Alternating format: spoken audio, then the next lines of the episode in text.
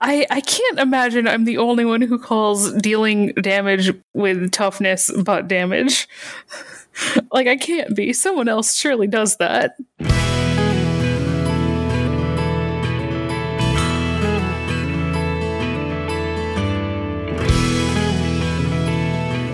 Hello and welcome to JudgeCast. This is episode 204. Uh, I am one of your hosts, Bryan Prillaman. I am joined this evening by Jess Dunks Hi, this is Jess Dunks. and Brogan King. Greetings, y'all.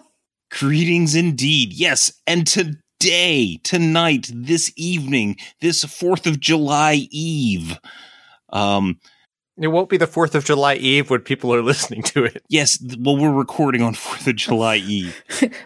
This post 4th of July. The 3rd of July for those Yes. of you not in the United States. like, yes, this this wonderful, this glorious Fourth of July Eve. Well, I'm just, you know, as we were talking right before we started recording, you might not hear the fireworks in the distance, but if my dog starts barking in the background, that's what's happening. People are are practicing for tomorrow. Yeah. so, so if you don't know this, uh, I don't know how well known this is outside of the United States, but the 4th of July is the day on which the United States celebrates its independence from uh, England. Great Britain. Yes, Yeah. And uh, the ultimate Brexit. Cool.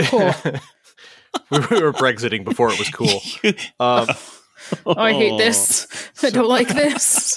but uh, it's the day on which we do that. We do that, and uh, we celebrate that, and we celebrate it with fireworks. Now, traditionally, those are set off on the for the evening of the Fourth of July, but but frequently people will frequently people will set them off like any time in the week Yeah, I like how it just leading says up to. and after. traditionally it's the 4th of July. I don't I don't know what part of the south you live in, but traditionally you just set them off uh, about 30 minutes after you buy them. so bef- yeah, before before I moved here, uh, I, I I've mostly lived lived in states where fireworks were only legal around the Fourth of July, and you could only shoot them off on the Fourth. Yep, me too. And too. then I moved here, and like the local Ace Hardware just sells fireworks year round. Okay. So like so so my, I minor thing like why For- why would they do this? First off, let's let's talk briefly because I've lived in in Virginia and, and now Florida. In Florida, you can only shoot off uh, fireworks that leave the ground to scare off birds from your field. So so you're buying all the the bottle rockets and stuff like that Oh to scare gosh. birds, right? yes. Right. Birds. In in Virginia, and I don't know if this is this is still the case, but you couldn't buy anything that left the ground. So it was all like sparklers and fountains and stuff like that. So you'd have to you uh every year when I was a kid, someone would make a trip down to south of the border, which is oh my gosh. right right below uh right between North Carolina on the North Carolina South Carolina border because apparently South Carolina don't care how many fingers you lose um and they, Checks there's out. this there's this yeah there's this big place uh called south of border and someone would go there and bring back the fireworks and it was all special because it was it was all you know you had to cross state lines I yeah, same. Uh, in Michigan, I grew up in Michigan, and the um, people would go to Wisconsin to to uh buy fi- or or Ohio, I think, to to buy fireworks. And I want you to know that as we're talking about this, I literally have started hearing them. They're they're happening. Of course, that's of course All this When hard when stuff I was had to do- was now i just gotta say i'm scaring birds Yeah. I can buy mortars. What do you what do you what do you need a three pound mortar? I got crows. we we uh when I was a kid to, to get the fireworks that you really wanted, you'd have to go out to the reservation, which is really ironic because we're celebrating our independence. Oh my gosh. Goodness gracious. Wow. Wow. All right, so what are we what are we here to talk about We're here. other other than fireworks and scaring Brian's crows away? yes. Uh we are gonna be talking about the M19 release notes. That's not uh, uh and like all good M Night Shyamalan uh, release notes, this there's gonna be a twist ending. Oh, oh no, just M19. Um, so we're gonna be talking about yeah, M19 release the pre-releases this weekend. Uh, hopefully you make it to the pre-release with all your fingers. Um, Hopefully. and uh, Uh, so we're going to get into that. But first, we have uh, breaking news as of yesterday. Uh, this just in. Uh, there was an update to the Legacy banned list. But What? just but just Legacy. No no other no other formats have been impacted by this wave of of bannings. Yeah. So Uh-huh. Force of Will is gone. Uh, Ah. You can't play Force of Will anymore. Uh, is that the twist? No, That's our Force of Will's not really gone. I think that'd be horrible. they they uh they made uh they made it so you can play Snapcaster Mage again. Um no, they they they've banned Deathrite Shaman and Gitaxian Probe from Legacy. And this is effective uh July 6th uh of this year 2018. For those of you listening way in the future, uh I don't know if this is still true, but uh Gitaxian Probe and Deathrite Shaman are no longer uh allowed to be played in Legacy. uh they are only for vintage and casual formats. Yeah, I Uh, I am going to pour one out for my lost homies on that. I really like both of those cards and have played both of them in Legacy. Yeah, I've played I've played both of them in modern. Uh yeah. I've definitely poured one out for those guys in the past. yeah. yeah, I- yeah, yeah. I'm gonna, I'm gonna, I'm gonna miss uh, being shown uh, Deathrite Shaman altars and asked if uh, if they're approved or not. That was that's something that I'll miss. They're like little Darth Vader's and stuff. Yeah, it's just That is Uh. one that people would alter a lot, huh? yeah. Well, I'm sure people will find other things to to put anime characters on. Um, but here we are talking about M19. Do we have any thrilling, exciting new mechanics in M19? I mean, the fact that we have core sets again is pretty exciting. Yeah, remember when Uh, we when it was nope, no no more corsets. Corsets are canceled. I'm really excited about corsets coming back, honestly. I I think corsets are are a great uh, you know, even if people don't start by playing a corset, it feels like there's a starting point. They're super Right, approachable. Yeah, and that's why we don't have any new mechanics. Of course, is is that they're they're somewhat basic, but there's still a lot of actually quite a few kind of confusing cards in this set. So we're gonna we're gonna go over some. Um, are there no me- new mechanics at all? Do we have any even returning mechanics that aren't evergreen in this set? we have Yeah, one mythic double faced card. Oh, It Just is one. oh, it's one is it a reprint or is it new? it's a Bolas. Um I Oh, right, right, Yeah. right, right, right. what you mean the the the the rocks on the stick that you spin and throw around people? Leonin Yes. bolus, the equipment from they made Yes. that a double face card. I they've made that equipment a double face card. Aren't you excited? And it's mythic. I, no, I didn't think it was worth it. I mean, I think maybe uncommon, but No, it's a scary dragon. Um no, I'm pretty That's sure scary. Bolas He's are- misunderstood. No, it's a scary dragon. I stick by that. It's definitely a scary dragon. Oh, I'm thinking of Leonin Bola, not Bolas. No, if you have more than one. There you okay, go. okay. Oh, wait, does it does it Yeah. flip into another Bola? yes. That's it's that's what it is. the it other is. side is the other one. It's just the other Bola. Yeah. All right. um but uh yeah, we have that. That is okay, Jess, can I change the over under to over now, please? On 120 minutes. or, or an hour and 20 minutes. Yes. Yes. Uh Inside We- joke on how Ten long minutes this into the episode, you're like, we're not getting anywhere. Yeah. All right. Uh, but but y'all, do you have a? Can I? Can you judge? Can you bring me a checklist card for my Bolas that I just opened? The I need one it. mythic card in Ah. the set? I need it. No. It's just it's just since it's since there's only one and it's mythic, it's probably going to be a little harder to come by. Do we know if maybe they're doing the same thing with that that they where they can put that in the pack with the Bolas? Oh, maybe. That'd be- yeah, that's That'd be cool. was Battlebond just a trial run for Bolas? That's amazing. I, I think it's I think it's entirely possible um, if they have the technology to be able to put two things that go together in the packs. I think maybe. That that would be the natural like didn't we speculate that they could be able to do that? Yep, we so did talk about that. so we'll that. know. If you if you get a Bolas this weekend at the pre-release and you get a checklist card, be sure to let us know. Yeah, absolutely. Please Send us an email. please please let us let us know if that is a thing that happens to you because So- it'd be really cool So the it's kind of fitting that that Bolas is the double face card because the the theme of the set is is is kind of like elder elder dragons and El- Bolasy like like Stuff. people that have interacted with Bolas. I yeah, guess, it's it's sort of Elder Dragons the set, like bringing back the the OG Elder Dragons and people yes. who have fought Bolas or I don't know. It's kind of a it's kind of a mishmash, but I have not read the story, so I imagine that there is some context story for it. a bit of a mishmash too, really. Uh, so Jess pointed out that the, one of the cool things about bringing back these elder dragons is because they were making brawl commanders in color combinations that hadn't previously existed. Mm, uh, when we were hmm. talking this weekend, yeah. which was kind of neat. But we'll talk about some of those elder dragons when we get to them in the alphabetical order. Uh, in the, don't yes. don't let them behind so, the curtain.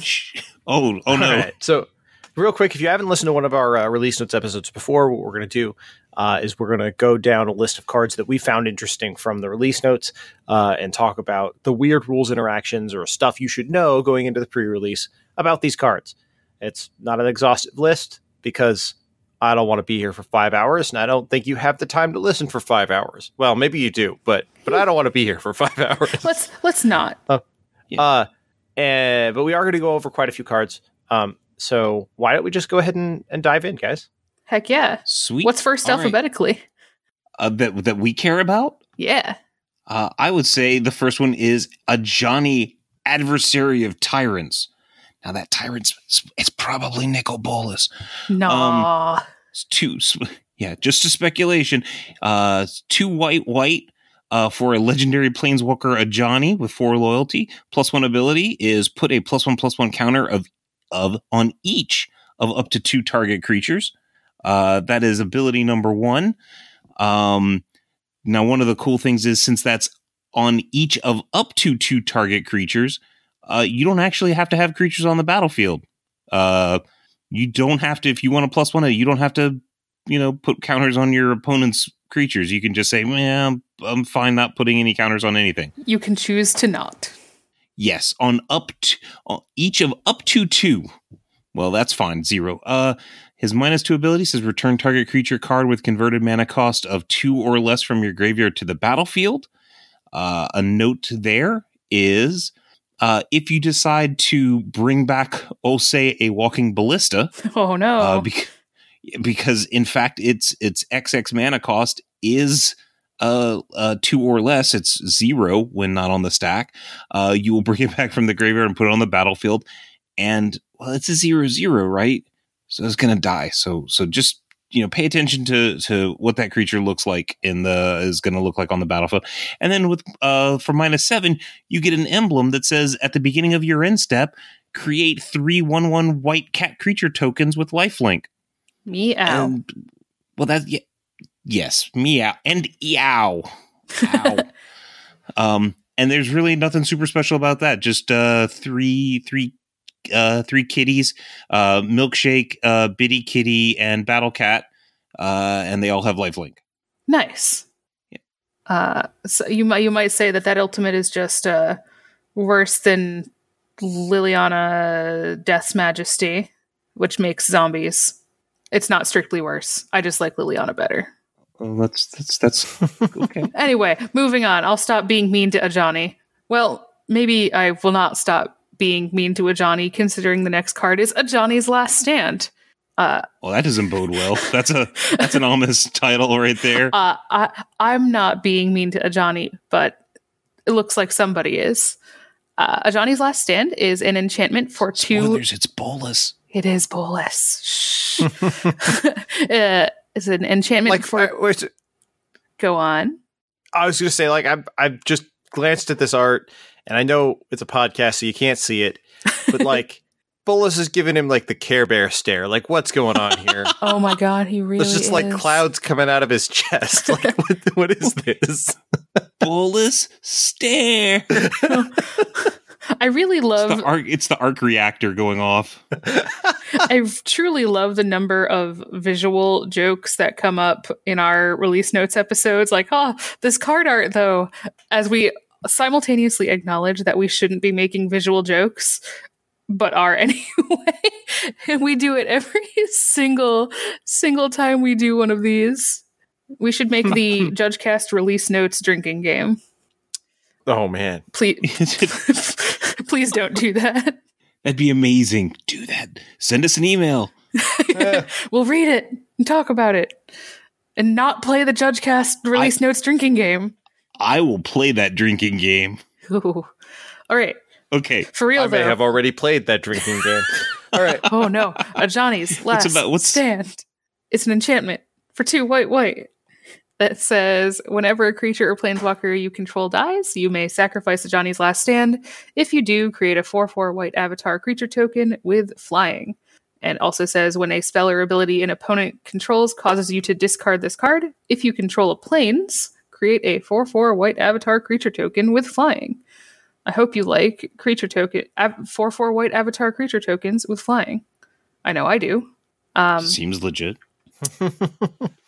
interesting things to note um, if you have multiple creatures or planeswalker and or planeswalkers dying at the same time um, the ability will trigger multiple times. Um, however because you have to sacrifice ajani's last stand to actually make your your creature happen only one of them is going to be able to create a creature because you can't sacrifice ajani's last stand more than once. Um, if Ajani's Last Stand is destroyed at the same time as a creature, and uh, you're like, aha, I can sacrifice it now. Unfortunately, by the time you could do that, Ajani's Last Stand is already gone, so you can't sacrifice it. Um, for the second ability uh, that m- lets you make a, uh, a creature when if you discard Ajani's Last Stand, uh, discarding only happens from your hand. Um, if you mill it or it otherwise enters your graveyard from somewhere that's not your hand, um, that's not discarding it. Uh, so if there's a additionally regarding that ability, if a if you get to choose to discard something, if an opponent just casts something that says discard a card, and even though it's not making you discard this one card, um, if you choose to discard it, you still get a creature.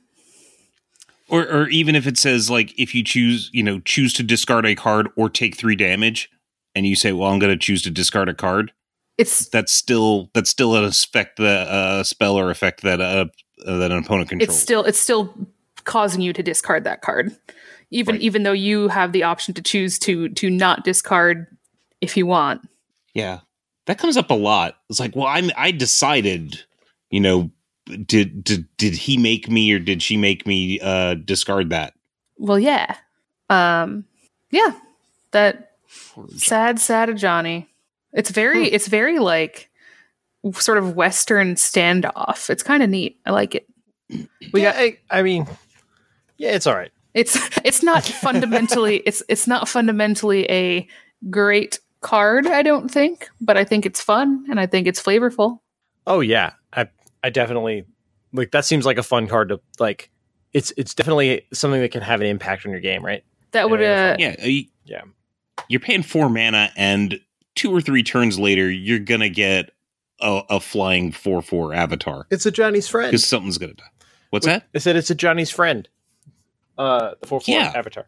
Unlike Ajani's Pride if- Mate, which is the next card we're going Oh. to talk about. a different one of Ajani's friends Yes. Yes. Uh, so Ajani's Pridemate is a uh, uh, two-two uh, creature for one generic and one uh, white mana that says whenever you gain life, you may put a plus one plus one counter on Ajani's Pridemate. Um, this ability is pretty straightforward, but there were a couple of things that always come up with this card. Um, first of all, if you gain more than one life, you only get one counter off of a single life gain event. So if I have, uh, if I play a spell that makes me gain four life, I don't get four counters on Ajani's Pride. I, I only get one. Um, and that being said, if I have a bunch of creatures with lifelink that are dealing combat damage all at the same time, uh, I'm gaining life once for each creature that is dealing combat damage with lifelink. And if they deal, obviously, double strike damage, I'll, I'll gain life again. So you can get a whole bunch of counters that way, because even though combat damage is is treated as one event for for damage purposes, it's still treated as separate life gain events. They are they are happening simultaneously, but they are still Yeah. different instances of gaining life. Exactly. Um, however, unlike Lifelink, Ajani's Pride Mate's ability is a triggered ability. If it has taken, if it's a 2 2 with no counters and it has taken two damage in combat, the ability might trigger if you gained life in that combat, but Ajani's Pride Mate will have already been put in the graveyard due to state based actions, and it won't get the plus one plus one counter to save it.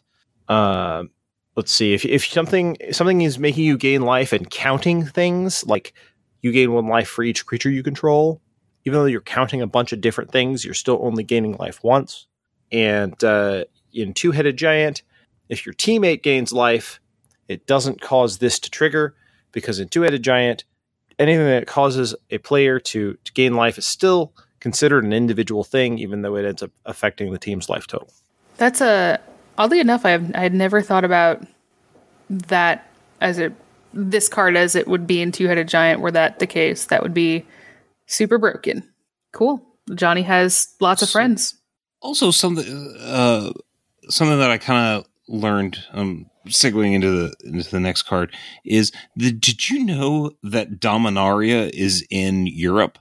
sorry what What do you mean? Domin Dominaria is in Europe uh, because there is a card called Alpine Moon, and Oh. Alpine uh, is talking about uh, uh, the Alps, the European mountain range. So clearly, for there to be a uh, uh, an Alpine Moon, uh, Dominaria must be now. It could It must inherently be, in Europe. yeah. Now it can be either a past version of Earth or like a a you know Thundercats third future Earth with like Mumm-Ra and stuff like that. Oh. But it's very very clearly Europe. So Alpine Moon is uh is a checkmate. red enchantment for red uh, that says as Alpine Moon enters the battlefield, choose a non uh, a non basic land card name. Um, lands your opponent control with the chosen name lose all land types and abilities, and they gain tap. Add one mana of any color. Now this card's actually um, already been errata'd. Uh, it it actually says that you can only name uh, cards named Urza Ta- Urza's Tower with this card. Man, that's that's a pretty it's a pretty niche sort of Yeah. errata. It it is. Um, so let's let's talk about this I mean, card. you might- no, you I'm might- not actually might- serious You might also the hit the mine, like strategically. You might hit, mi- you know, Mine or power plant, depending on the situation. Like, occasionally. Um, so this this doesn't this doesn't affect super types. So um, even though they might lose all land types, they do not lose legendary types, and snow lands are still snow. Um, if a land, because a land is going to lose all of its abilities, if a if a land has a when this enters the battlefield trigger, that trigger is not going to happen. Uh, if the land has an as this enters the battlefield ability, that doesn't happen. So, like Vesuva, uh, where it enters the battlefield as a copy of another land, it's not going to do that. Uh, which is relevant because if Alpine Moon goes away and its effect starts applying or stops applying, you're just going to have a boring old It'll just Vesuva on the battlefield. chilled out Vesuva doing nothing. Yes, right, right, a Vesuva nothing.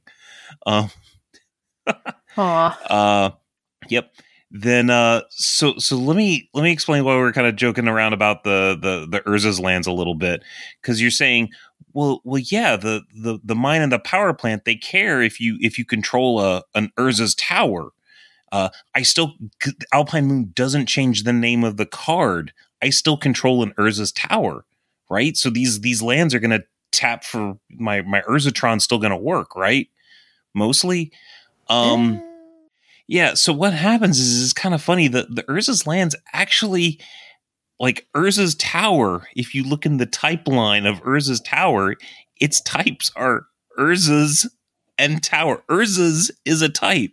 So So so your your card Urza's tower card named Urza Tower is going to have a type of nothing. And the the other Tron cards look for a land with the type Urza's Tower, not the name Urza's Tower. I'm going to be completely honest and say that I did not like, I was like, what is he talking about? And when I read these show notes and I went and looked up the cards and I had no idea that that was a type on the card. Yeah, it gets really weird with like spreading seas Yeah. because because people think oh it's still got the name, um, Yep. and it, it, it- that's that's why spreading seas shuts off Tron lands. that bogs people down. Yep, but it's it's yeah, it says so like if you control an Urza's Urza's tower, you know, like the Mine says if you control an Urza's tower, if you've got Alpine Moon and named Urza's tower, you have a card named Ur- Urza's tower that is not an Urza's tower. And I've started saying that so many times that it's starting to lose meaning. Mhm. I have Um, I have beef with the art on this card. It looks like one of those spray paint um, street Oh, artist they- drawings. Street artists with the with the uh with the Kansas spray. the yeah. spray paint in the newspaper and stuff. it it looks one hundred percent like one of those. So he just he just put like a, a pan lid Like- over like a- it and made the circle. Well, it's it's a it's a lady, and it's like it's a pretty art. Um um, it it is just frustrating to me because it that's all I can see because of the the the sort of moon shape. Like you just sit a can of Folgers down on it and spray around it. uh, I love it. Uh, you can watch the YouTube on YouTube. You can watch the video of how the art for Alpine Moon was made. um, set to some sort of techno with, with some backbeat. sort of like dr- drum and bass background. Oh yeah, But no, it is it is it Oh, is yeah. legitimately pretty art. I just th- from the moment I saw it that, that that was the thing that that stuck in my mind and I can't unsee it. So I needed to share that with all of you. at the very beginning, you're going to be like, "What are they doing with the newspaper? I don't understand." Oh, mountains. Oh, Whoa. okay. Whoa. All right. And then they get the they get the the the index card where they get to spray the white to make the to have the sharp line. Yeah, absolutely. Yeah. Um, do we have any more Alpine Moon facts while we're here? I, I just I want to talk about the Dominarian Alps some more, but other than that, no. we need to speculate on on if this is past Alps or future Alps or what. Right. Um, but uh, we know how we were talking about going back to uh, Elder Dragons earlier. We have found our alphabetically first Elder Dragon. I re- I Oh. enjoy this one's name quite a lot. Why? It just amuses me. So I don't know how it's pronounced, but I know is it Ar- is it. Arcades? That's how I've always heard it. Is Arcades? It probably is, but like yeah. Arcades. it, it looks like arcades. It does look like arcades. Ar- Uh, arcades, yeah. So so Maybe if he had a fortress, it'd be Arcades Post. wow. Wow. That's good. That's good. Well, I I'm gonna call it Arcades. Um, but if somebody has a definitive answer on if that's correct or not, please again let us know. It says Arcades the strategist. Um, the art. I believe it's really cool. Arcades the strategist. The strategist. Mm, I guess we're just saying all the hard E's. The legendary creature, Eelder Dragon. Got it. um, the Elder Dragon. the Eelder Dragon. Yeah. He looks like an Elder what else it dragon. um, at any rate, uh, it's three five for one green, white, blue, so one in Bant. Um, and it again it is a legendary creature, Elder Dragon, uh, with flying and vigilance. That says whenever a creature with defender enters the battle- battlefield under your control, draw a card, and each creature you control with defender assigns combat damage equal to its toughness rather than its power, and can attack as though it didn't have a defender. Everyone say goodbye to Doran. Doran's out of here. This is our new friend. I, I, Um, eh, maybe. I don't know. I like I like Yeah, Doran well, well being, enough. being blue and not black is, is a pretty big boon in this Yeah. this this friend's favor. Uh, but like Doran can sometimes nerf your opponent's creatures pretty hard. That's true. Um, so th- interesting things about this card again because it fiddles with how damage is dealt and with toughness rather than power. How does that? How do we do that? Um, well, that that ability doesn't actually change the power of the creature. It just affects how it assigns combat damage. Um, if you want to give some your this your creatures with defender something that impacts their power. Um, that doesn't really do anything with this ability. It, if you want to up their toughness, it will. But if you modify their power, it's not gonna it's not gonna do what you want to do. Um, additionally, because it lets your defenders attack as though they didn't have a defender, um, if you attack with Arcades here and with some other defender, um, if Arcades leaves combat after you've declared attackers, your your your defender's still attacking. Um, you you have declared it as an attacker. It's still attacking. It doesn't see its dragon friend leave and then stop attacking it's it's going. It's in there. So, have you have you looked at the original our arcade Arcades Sabbath? Uh, a long time ago. I haven't looked at it recently. Yeah. It, it it it I really like the way they fit in some of the older versions of the Elder Dragons because Arcades Sabbath has uh, two abilities. One says each untapped creature you, you control gets plus two plus z- sorry plus zero plus o as long as it's not at- attacking. So he p- pumps the toughness up of all your blocking creatures. Oh, okay. okay. And then uh, you can spend a white. Oh, it's just Arcades Sabbath gets uh, plus zero plus plus zero plus one until the end of turn. However, if you have Arcades the strategist in play, that works like fire breathing. Yeah, it basically gives your your. That's really funny. Hmm. Um, oh, so even even though my my wall my defender is still attacking, even if Arcades leaves the battlefield, will I still get to deal butt toughness? but but butt damage? Well, I still get to deal butt damage. Just, I need to know. Just, oh man. Oh man. Uh I'm no, sorry. that's okay. It's okay. Uh no, I I, I have a I have a butt damage aside. Oh no! Oh no! I don't know so, if we want. I've I've opened no, no, a horrible can this of worms. Is this is this is safe. My my my my last dog, uh, uh, Spencer, oh, was a no. was a was a Yorkshire Terrier, and he'd go and he loved to lick the cat's ears, but the cat didn't didn't really like to have her ears licked, so she'd start popping him in the face. So what he would do is he would back into the cat and then when she oh my gosh. then when she popped him in the butt uh uh he would whip around and try and lick her ear real quick while she was distracted from attacking his butt. Oh my gosh. So it's it a clever great. clever strategy. Right he'd be like oh this cat's too stupid to tell the front from the back of me so i'll back into her. She'll attack my butt and then I'll whip around and lick her ear while she's not paying attention. I'm sorry if anything. If anyone needs the title of the strategist here, it's that dog.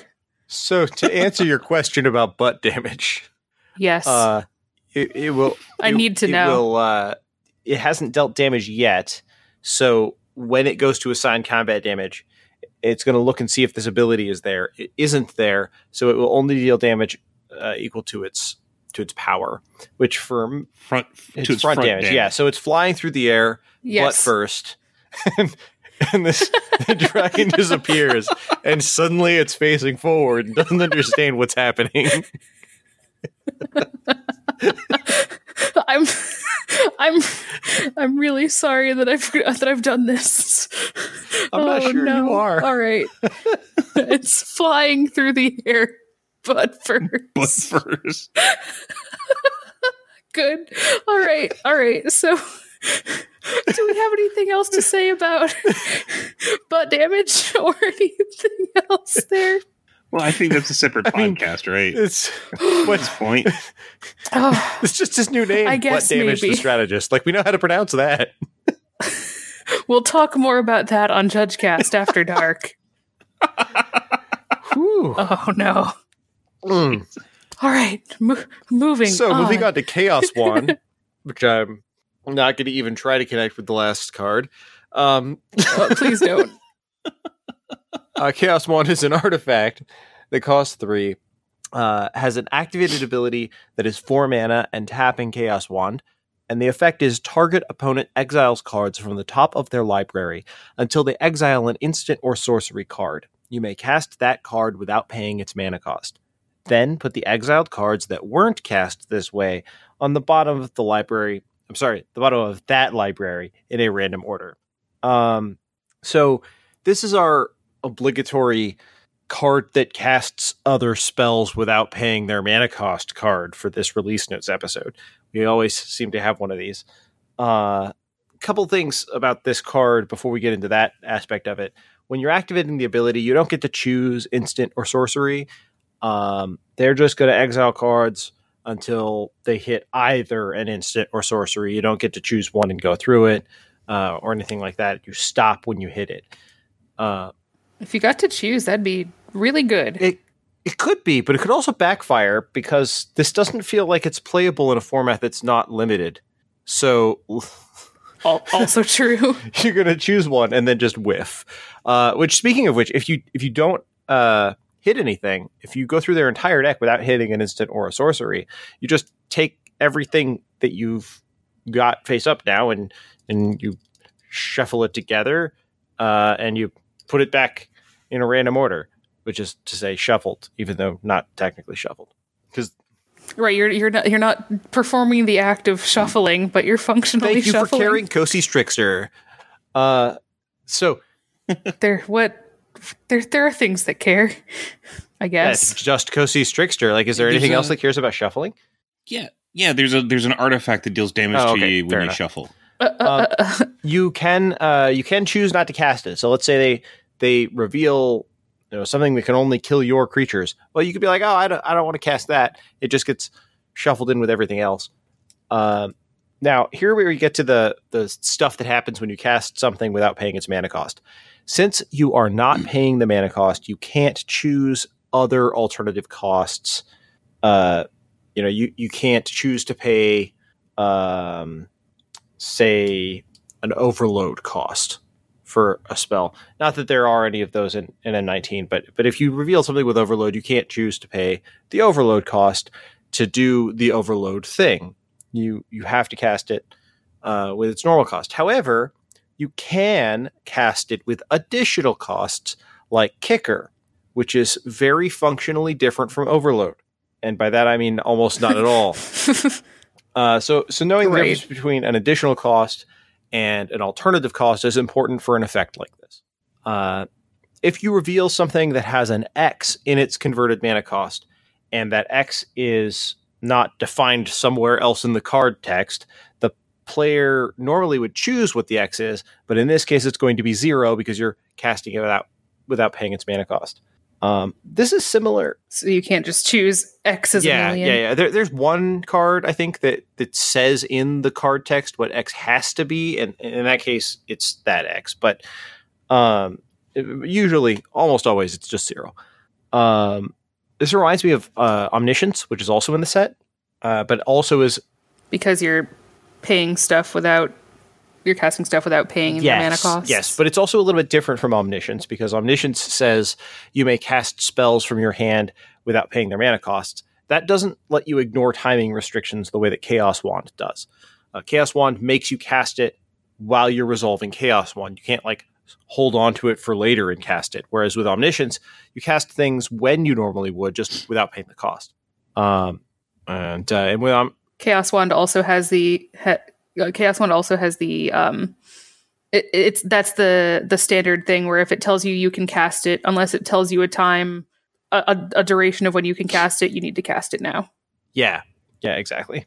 Um, and you know, with omniscience, you, you it's it's I think uh, quite a bit better when it resolves, uh, which I'm sure you can tell from the like ten mana cost on it. But uh, once you resolve it and you get priority, uh, you get to cast things first, right? Like you get the cast things immediately because you just cast this enchantment and you get priority again. So you definitely get some benefit out of omniscience. You may not get benefit out of chaos wand depending on the situation. You may just get to experience chaos. Yeah. That's almost that's a benefit, right? It could be. the next card is Departed Deckhand. It's for one and a blue. It's a 2 2 spirit pirate. R. R. so uh, it is a it is a ghost pirate uh, from Ixalan. Looks like just when you uh, thought you were away from Ixalan. Right now, I'm used to vampire pirates, but spirit pirates. Vampires, when they die, do they leave spirits? I don't think so. Uh, maybe. Well, the vampires were conquistadors. This this is just a This- regular old pirate that died. Regular old spirit. All right. Uh, so much like uh, any other spirit, uh, when uh, uh, they become just like in the real world, uh, when spirits become the target of a spell, uh, you sacrifice it. Uh, now this is this says target of a spell, not spell or ability, which is important. Different from illusions and such. Yes, normally cards that say that say target spell or ability. This just says target spell. Uh, so so maybe maybe not like spirits in in our world. Um, so uh, uh, with that, it's got some other text too. Uh, departed deckhand can't be blocked except by spirits. And then for three and a blue, another target creature you control can't be blocked this turn except by spirits. So uh, if you target uh, departed deckhand with a spell, uh, whether you cast it or the opponent, the departed deckhand is going to be sacrificed, uh, even if the spell is countered, and it's going to be sacrificed before the spell targeting it resolves. Um, or it's in fact the spell now might actually fizzle due to lack of targets. So if I was to try and lightning bolt a departed deckhand, it would trigger departed deckhand would be sacrificed. My lightning bolt will be targeting nothing, and the lightning bolt will fizzle. Um, so, So. if you cared about like if you had something that cared about you dealing damage to something, that wouldn't happen because the damage from the lightning Yep. bolt never happens. uh, right, if you have a Spellskite out and somebody and I try and lightning bolt your departed deckhand, and you say no, I'm going to activate my Spellskite and change the target of d- lightning bolt from my departed deckhand to my spell skite. Well, tough. Departed deckhand was still a target for a while, so that ability is going to trigger. Um, and then the last ability, which says another target creature you control can't be blocked this turn except by spirits. If you were to activate that last ability after the creature has already been blocked, it doesn't make the creature suddenly become unblocked. Okay, so if you're going to want to use that ability to make the creature d- more difficult to block, do it before they actually declare blockers. Yeah, it doesn't doesn't make it miraculously unblocked, just like our good good No. friend the strategist earlier doesn't make your thing stop attacking. It's it is it has Right. already happened.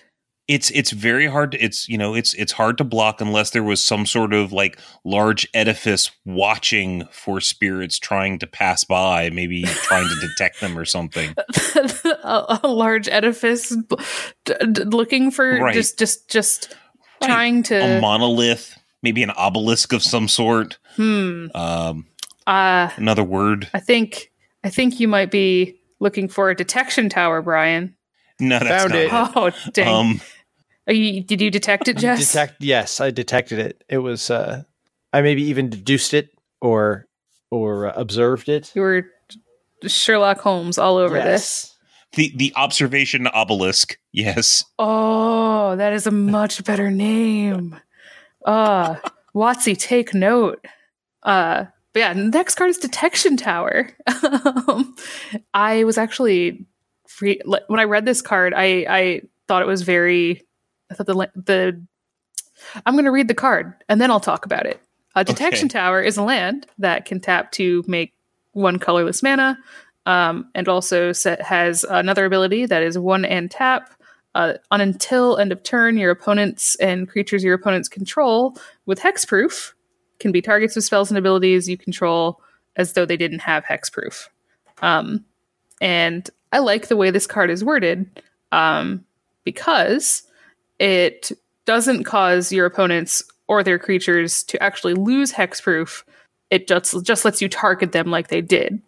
Um, and because of that, you're not actually changing any of the characteristics of those permanents.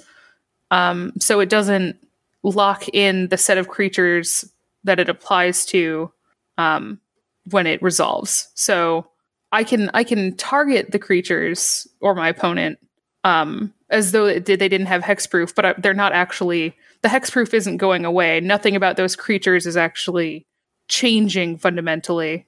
I just get to target them differently. So can you can you elaborate on? So you said it doesn't change the characteristics of the permanent, so it's not locked in. Can you kind of? Well, I would say go listen to uh, our continuous effects episode Um, uh, but usually, if if something says, um, if it, if it were to say something like, until end of turn, your opponent and creatures your opponents control with hexproof lose hexproof. Um, if that were the case, when this ability would resolve, it would sort of look at every object that's on the battlefield um, and and apply that to everything that is currently there. And if you played if your opponent played something with hexproof later, this ability would not apply to it because that was not there when the ability happened. Creatures you can uh, your opponent controls that have hexproof from whatever, uh, you can also target those. It doesn't have to be Hmm. generic hexproof. Um, I don't know if there are. Did we add any more hexproof from X cards in here, or is it still just the one from Dominaria? Uh, I did not look Uh, specifically. there, yeah, I don't know if it's there, there were two in Dominaria what we talked about uh, before. Uh, I don't know if there are any more, although I'm sure we're going to see them in the future. That was a that was pretty good. Yeah, he- hexproof from from Thing Yeah, is probably coming back. let, let me ask this, uh, just as a side: What would Gen X proof be as an ability? what? Would what? be? Gen X proof. I don't. I don't. Ah, pr- protection from Gen Yeah, X. protection from Uh. Gen X. If you're if you're 37 to 45, you can't block this creature. I as long as we don't start making millennial proof, I'll be all good. Oh, That card's called a mortgage. I that's too Well, personal to me right now. I literally have spent the last two weeks putting a lot of effort into figuring out how mortgages and home buying work. So it's So- Oh, uh, we should we should we should chat about seriously. We should chat about that after the show sometime. another thing for But, Judge Cast uh, after on dark. finance finance Yeah, cast. that's yeah, that's that's not so after dark. Like that's Fair. all right. Uh, our next card is uh, double cast, which is like reverberate, but not at all. but, Uh, but not actually. like this thing. Uh, so double cast is a sorcery that costs red red, and it says when you cast your next instant or sorcery spell this turn, copy that spell. You may choose new targets for the copy. Uh, I like the flavor text of this card. It says first the insult, then the encore. Dun, dun, dun. Uh, Spooky. yeah. Uh, so this is a weird card. It it sets up a delayed triggered ability when you cast it that happens when you cast your next instant or sorcery, and so that delayed triggered ability can go on the stack. Uh, your opponent has the opportunity to respond both to double cast and the delayed triggered ability when it goes on the stack, in addition to the spell that you're casting. So m- many, Uh, many yeah, opportunities to opportun- respond. many opportunities to respond. Yes. Um, and then when the triggered ability resolves, it makes a copy of the spell.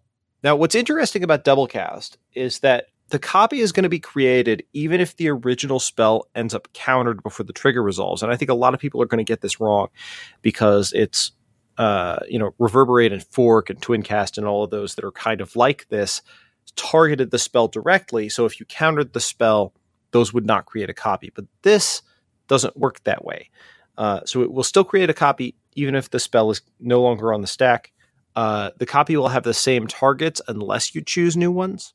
Um, so you you can uh, change any number of targets, including zero or all, uh, but uh, you, they still have to they still have to be legal targets. Um, now, to be clear, um, when I say you can change any number of targets, you could you can actually change the numbers as well, right? What do you mean? Bryan, correct me if I'm mean? wrong about that. So, like, if some if something says up to two targets, can I can I? And No. I originally only chose one. I am I stuck on one, or can You're, I? you're stuck on two? one because that's Okay, so you can't so you can't change the number of targets. Um, so you you have to stay on the you have to stay on the number of targets that were originally decided on the spell.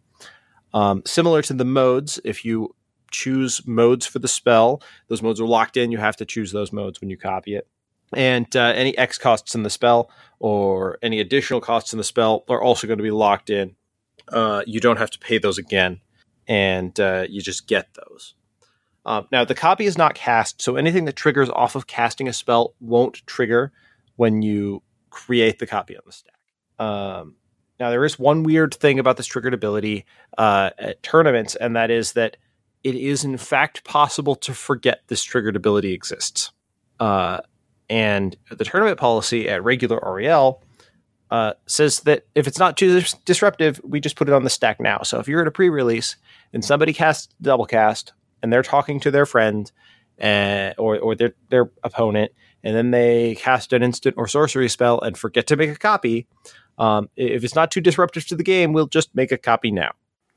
What if I forgot that I cast it earlier and then I cast another instant or sorcery and I want and I go, "Oh, hey, can I have this one?"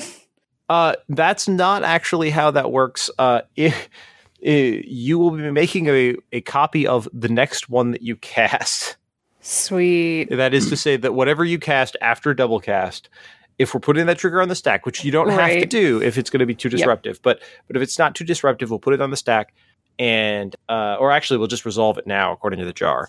Um, just make the copy. Just do it. Uh, yeah, it's a little awkward. Um, so in that case, you know, we'll just resolve it now. We'll create the copy of the next spell that was cast after double cast. Now, if it's several turns later, it's probably not a good idea. To yeah, use use your judgment if it's on on what is too disruptive. Mhm. This is this is weird. So, do we have any idea for why why this wording instead of reverberate? Like, Probably because they just didn't want to reprint Uh, reverberate. So, well, it's partly that, but I reverberate has a problem, and uh, its whole that whole grouping of cards has a problem, and that problem is that more often than not, they just end up being mana leak five through eight.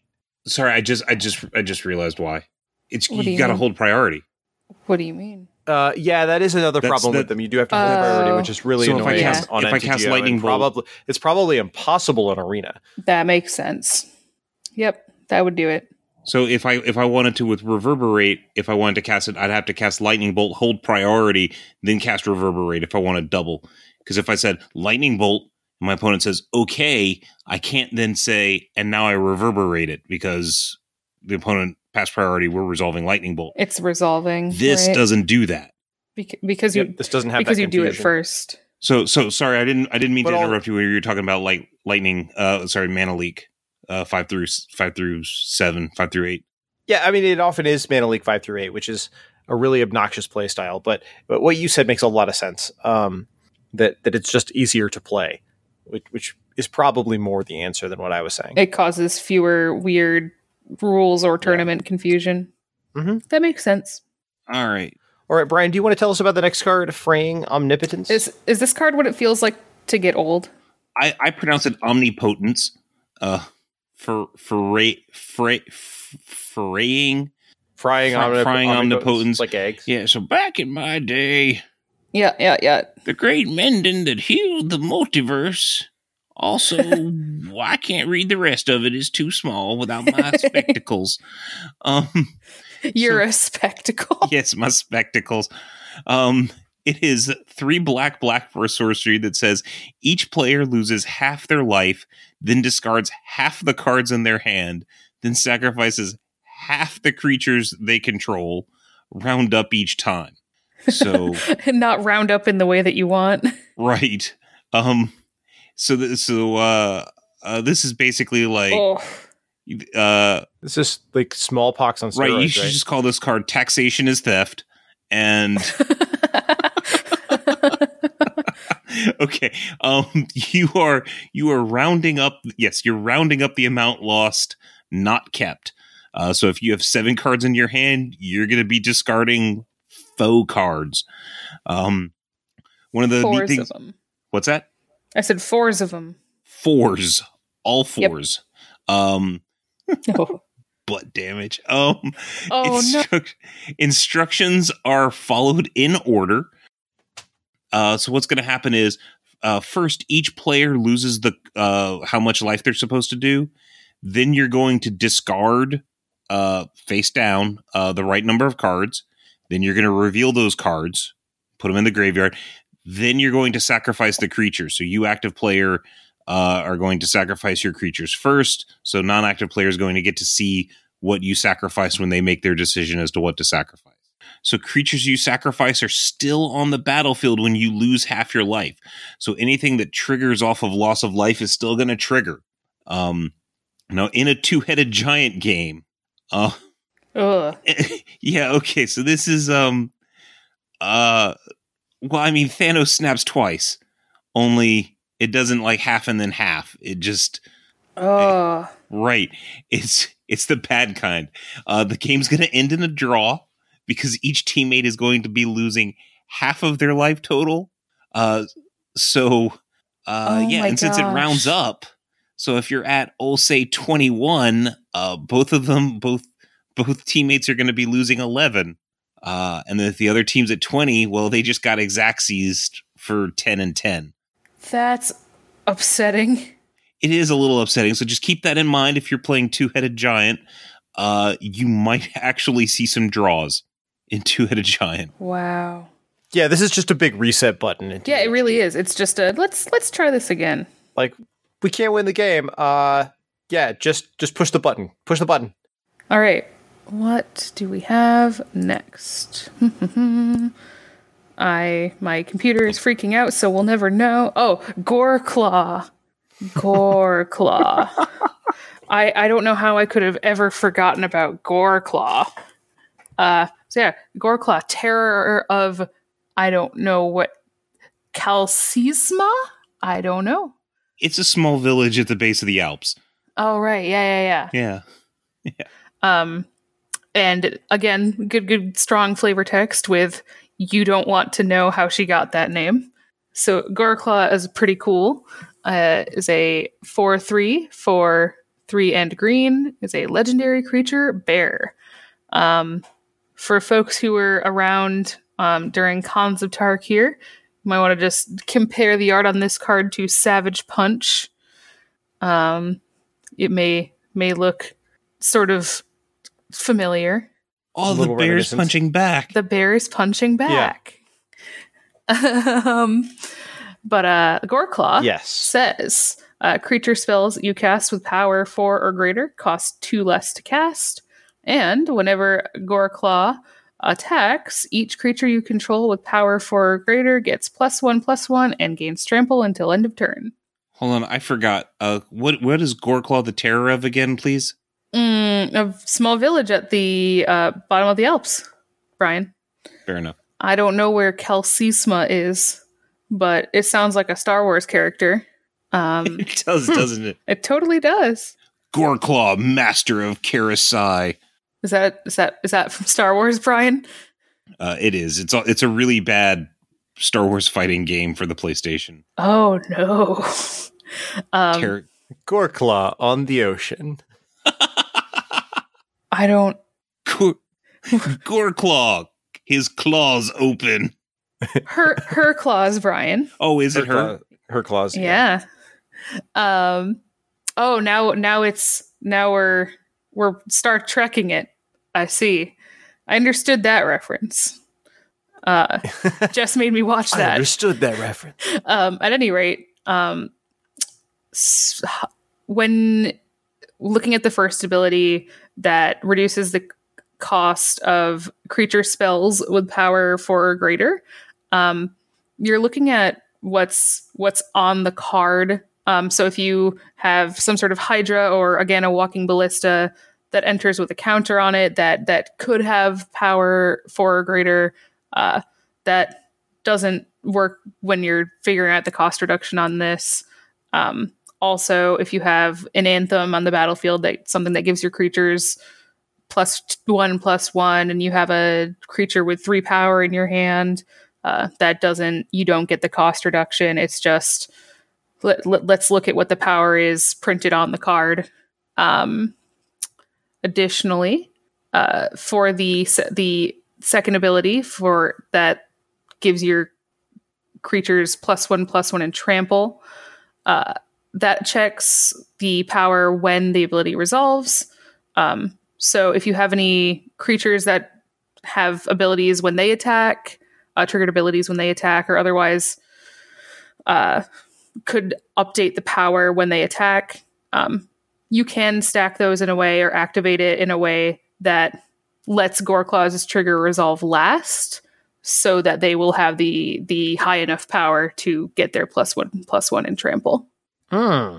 That's nifty. Yeah. Speaking of stacking triggers, Uh oh. Some exciting new we're gonna move on to our triggers. Oh man. I feel like Jess is getting Uh, all the like weird cards. Yeah, I might be. I might be. Um, I wonder if wonder if somebody planned it that way, Bryan. Uh, Uh-huh. So I think you're giving me way too much credit for this. the next card is Isareth the Awakener. Uh, Isareth the Awakener is a three mana three three legendary creature human wizard uh, with Deathtouch. Whenever Isareth the Awakener attacks, you may pay X. When you do, return target creature card with converted mana cost X from your graveyard to the battlefield with a corpse counter on it. If that creature would leave the battlefield, exile it instead of putting it anywhere else. This first part, not Deathtouch, the part after that, is a new trigger template. Uh, template, sorry, a new trigger template. Uh, wh- whenever Isareth attacks, the trigger that's put on the stack only says, whenever Isareth attacks, you may pay X. The when you do portion is is a separate triggered ability that happens when you pay the X, and then the targeting happens based on that. I think that's really interesting. Uh, Yeah, it, it lets you do cool stuff in response to the trigger. It lets you make decisions that are different based on the trigger. I, I think that, uh, and specifically in the case of Isareth, uh, that this is probably going to be relevant in, in Commander and Brawl. But it also exists on some other cards in M19 as well. There's one Sparktongue Dragon that that says, uh, you know, when it enters the battlefield, you may pay a mana cost, and and when you do, it deals three damage to any target. But the main difference is that you don't have to choose the target at the time the trigger goes off, because that's confusing to players to have to choose a target for a thing you're not going to use anyway. Right. Yep. That makes that makes a lot of sense. Yeah, it was. It's it's. There's a there's a card called um, uh, was it Vorthos the or Lorthos the Tidemaker? It uh, it says like when when you attack, you may pay eight. If you do, tap down eight target permanents essentially. And with that template, you have to target eight things, right. regardless of whether or not Yeah. you're going to pay the eight or not.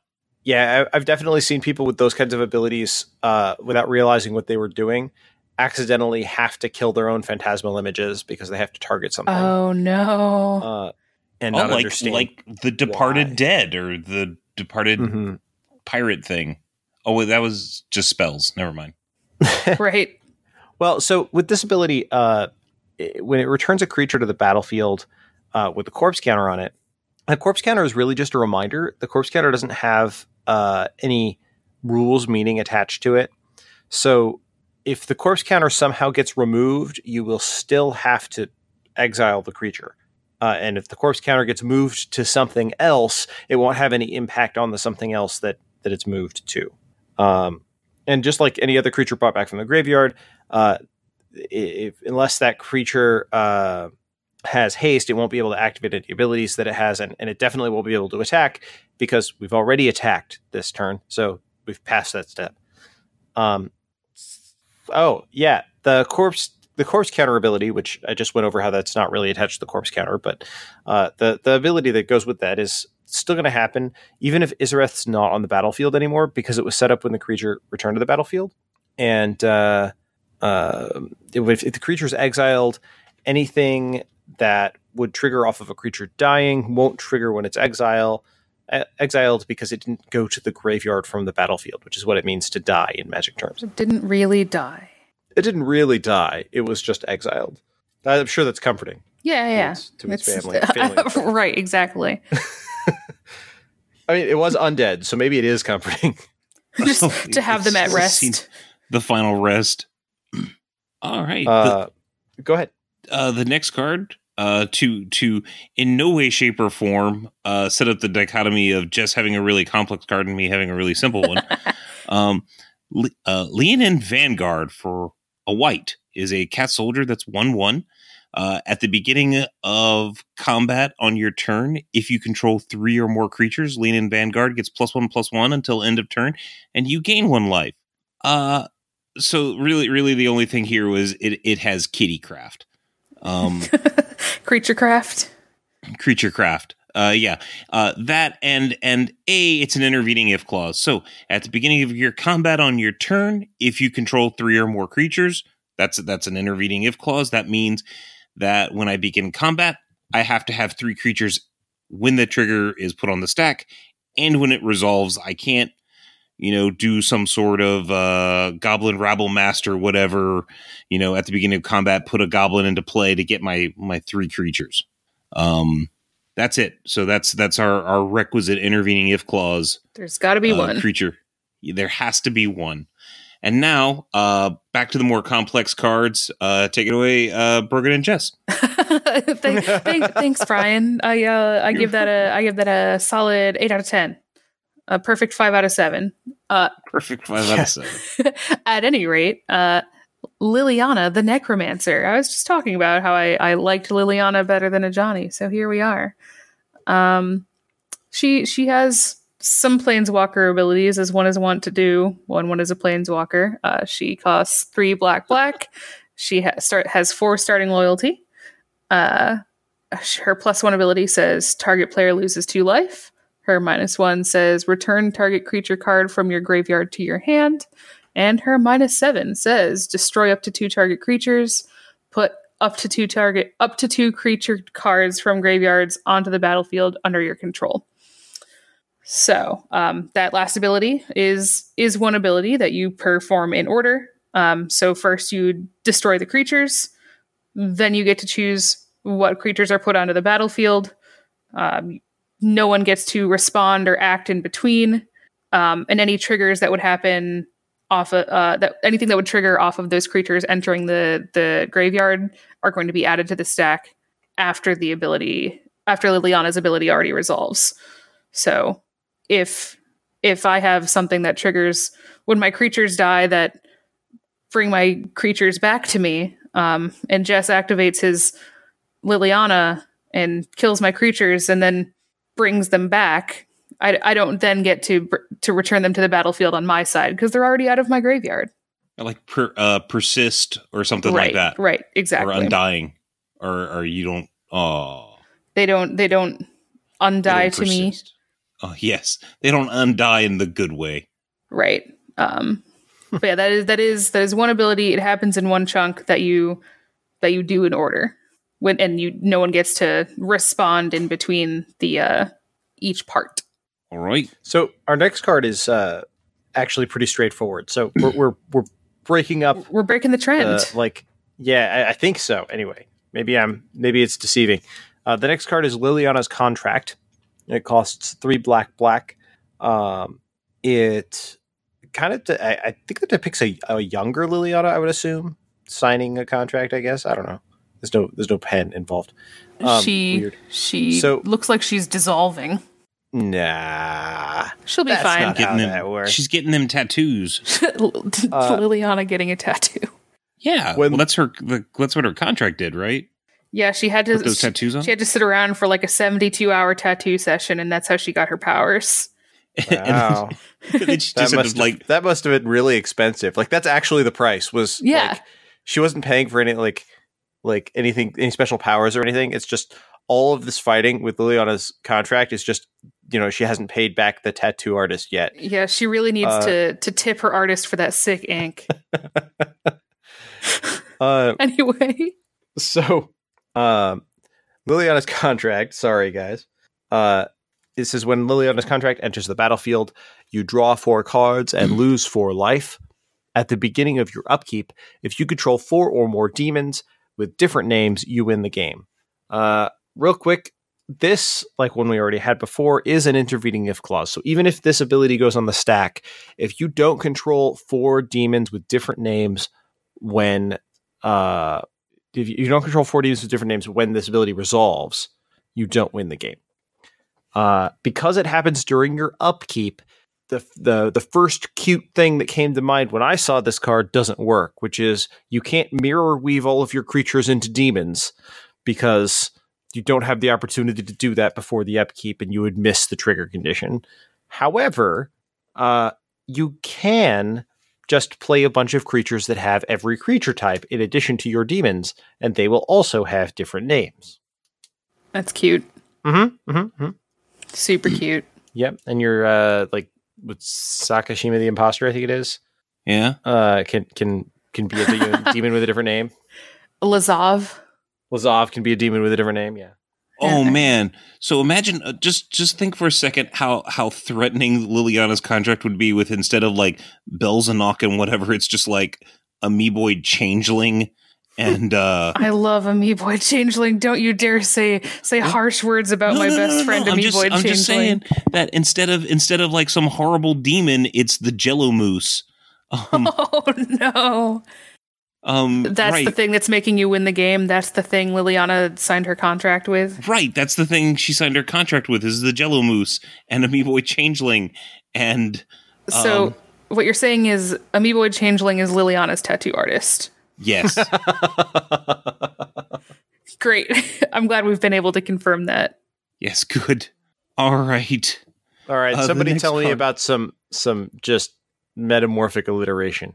Alliteration or Alliteration. alteration? Yeah. Yeah, definitely Oh, alliteration. metamorphic alliteration is when uh is when you uh change the vowel sound in uh various words that you use. No. Uh metamorphic alteration um is not getting tattoos done. Uh it's uh one in a blue for an enchantment aura. It says enchant cre- it's enchant creature.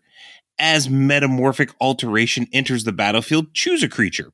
Um, enchanted creature is a copy of the chosen creature. What? So, um, now when it says choose a creature, that doesn't mean you get to just choose any creature. You know, like, uh, I choose Griselbrand. No, it's actually got to be a creature on the battlefield. you can just say, I choose uh uh Lorthos. Yeah, I I choose the thing from Stranger Things. That's my creature I choose. Um, you've got to choose a creature that's actually on the battlefield. Um, you are only going to copy the copyable characteristics of that creature. So if there's any, you know, buffs from equipment or type changing effects or counters on it, you don't get any of that. Um, copying a token, if you choose to copy a token creature, uh, that doesn't make your creature a token. Okay, so if I've got my my my my bear cub and you've got a 4-4 avatar token with flying because uh, Ajani made his last stand a few turns ago. Um, R.I.P. What's that? R- yes, RIP. Um, my my bear cub is going to become a 4-4 avatar with flying, but is not going to become a token bear cub. Um, now, uh, if the creature gains a when this dies trigger, you know, when this gets put in the graveyard uh, from from the copy, uh, when that creature dies, you are going to get that trigger because of the way it looks. It, it was in the it, it's it goes to the graveyard and it looks back in time as to what it was right before it went to the graveyard. In which case, it was a copy. Um, now this gets asked a lot. You won't get any enters the battlefield triggers from this. So if the creature's on the on the battlefield, and I play uh, uh play metamorphic alteration to make it a copy of something that you know when it enters the battlefield deal five damage to all creatures in play. You're not going to get that. Why? Because the bear cub was already on the battlefield. It just became something else. It went through a metamorphic alteration, but it's still the same bear cub. You also won't get anything that uh, any trigger that says whenever this creature or whenever this card goes into your graveyard from anywhere, those abilities also will not trigger. Right. Because the card itself is not uh, do- doesn't have that ability at the time it goes to the graveyard. The card doesn't. Yeah. Yep. So an example would be Right. Emrakul, right? Emrakul the Aeon's Torn says uh, wh- whenever Emrakul the Aeon's Torn is put into a graveyard from anywhere, uh, shuffle it in, uh, shuffle your graveyard into your library. Well, the the that's not the same as dying from the battlefield. Uh, so the game doesn't look to see what it was on the battlefield when when it goes to the graveyard. So if you metamorphic alteration someone's Emrakul, um, your pseudo Emrakul, if it somehow dies, uh, is not going to is not going to make you shuffle your li- or your graveyard into your library. Cool. All right. So we get a another card with art that I that I simultaneously love and hate. We've got patient rebuilding. Another beautiful reference to card art that you can't see because you're listening to me talk. Um, patient rebuilding is an enchantment that costs three blue blue. Uh, and says at the beginning of your upkeep, target opponent puts the top three cards of their library into their graveyard. Then you draw a card for each land card put into that graveyard this way. Um, the only real weirdness with this comes up if you have two of them. Um, so if you have two of them, they're they're functionally separate. Uh, you treat them separately for for the purpose of of card drawing. So my my first one resolves. I put three cards into the graveyard, or my opponent puts three cards into the graveyard. The other, the second patient rebuilding doesn't see the land being milled from the first one and let you draw a card. There, there are two separate actions that are that are happening on their own. You don't if you mill a land on both, you don't get to draw four cards. Um, also, if for whatever reason uh, the cards don't end up being put into the graveyard, um, like uh, they your opponent has a Leyline or uh, rest in peace, right? Rest in peace does that. Yep.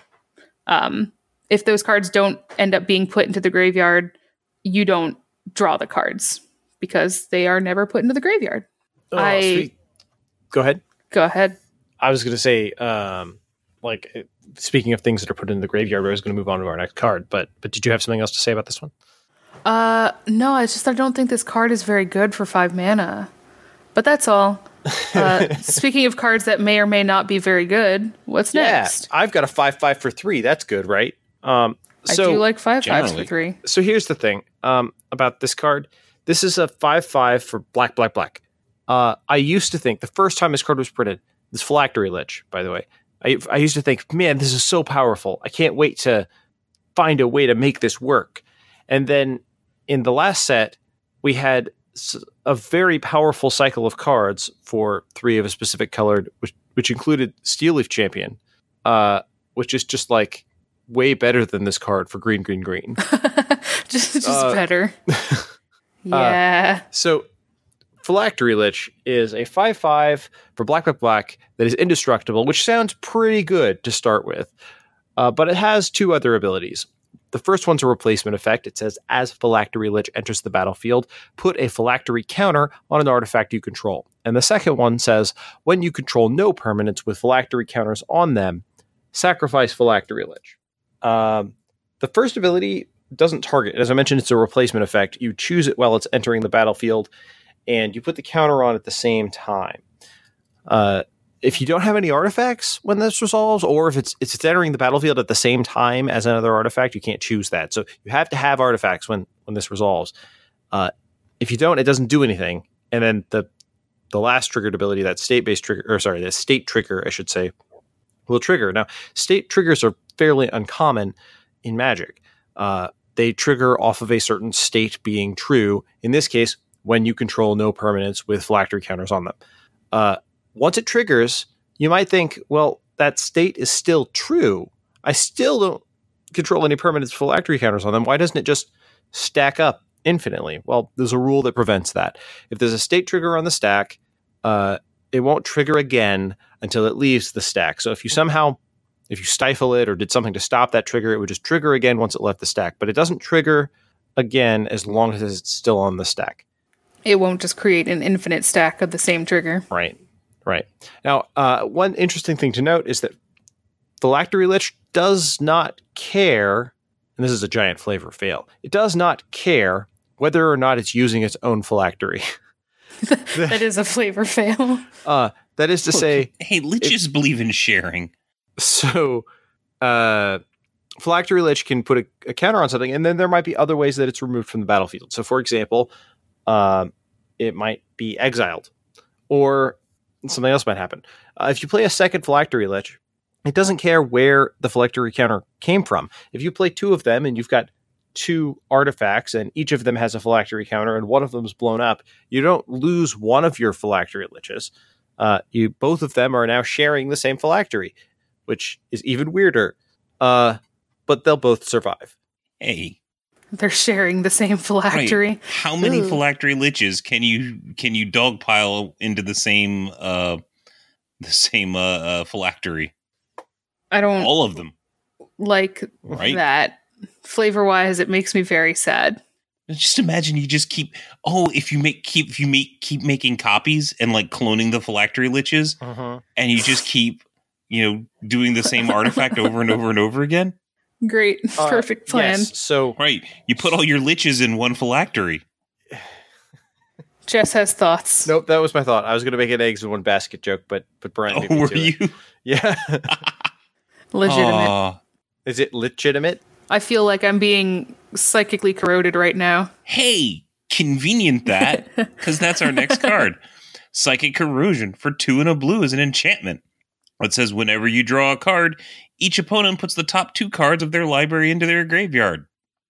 Uh, so if a spell uh, has you put a, a card into your hand without using the word draw, you didn't draw it. So anything that's like reveal the top three cards of your library, choose one, and put it in your hand, that's not drawing. So you don't get It feels like drawing. it does feel like drawing, but it's not yeah. because we've already established that that that phylactery liches can dogpile into multiple phylacteries. So putting a card in your hand isn't really drawing. Cats and dogs living together and all that. exactly. And then uh, if a spell or effect has you draw multiple times, uh, well, this is gonna this is gonna cause this psychic corrosion to trigger multiple times too, because each draw is considered a separate thing. So, uh, yeah, that's uh, Pretty That's a, it's a it's a terrifying power. You know? psychically corroding people. Yeah, it's uh well I mean Jay said it, not me. Oh yeah, thanks, thanks, Jace, on Thanks- the flavor text. Thanks flavor text. Yes, Jace delivering delivering a fate worse than a fate worse than death would be our next card, Regal Bloodlord.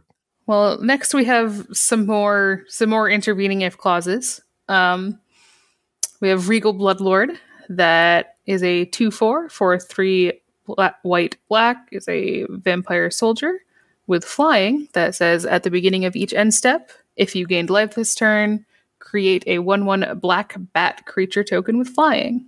Um, again, we've got an intervening if clause. It will will trigger if you gained life this turn, um, and then we'll check again before it resolves if you've gained life this turn. But I don't know how that's going to uh, impact it because um, With- it doesn't care if you also lost life. Right. Yeah. Whether or not you've gained life is not going to change. Yeah, you're that sh- that state is not going to change uh, between it going on the stack and it resolving. There's there's it, it only checks to see if you have gained life. Even if you lose life, it doesn't really matter. Um, Right? It's not It looking at the also- total change for the turn. It's it's Right. It's it is seeing did I gain life at some point? Yes. Okay.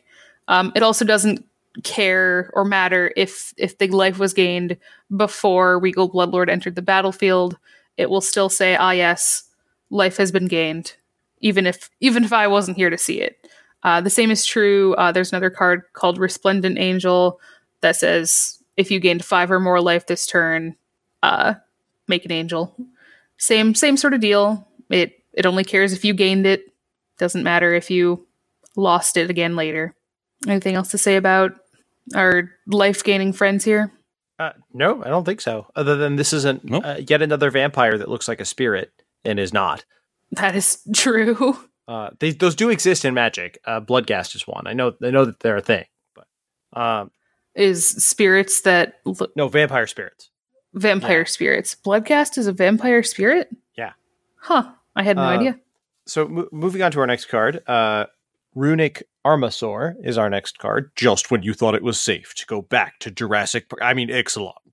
Uh, yeah. Hmm, huh. so Runic Armasaur is a dinosaur, costs one GG. Uh, it's a two five, and whenever an opponent activates an ability of a creature or land that isn't a mana ability, you may draw a card. Now, how could you tell uh, when when when something's an activated ability? The, the, the answer is just usually it has a colon. Uh, it has a, something that that is the cost. And, yeah, it has a colon. you, you just you just open it right up and check. The- um, so The, the show notes just say check your colon. yeah, check. yes. That's all it your colon, says. friend. Oh. check your colon. So Especially if you're over forty, you need to get the you need to check your just go get it checked. Bryan would know. Yeah, just go get it. Uh, checked. You gotta Yes. check your colon for activated abilities. so Yes. activated Great. abilities. Ho- hope you got insurance. activated abilities are a Uh. combination of a cost and an effect.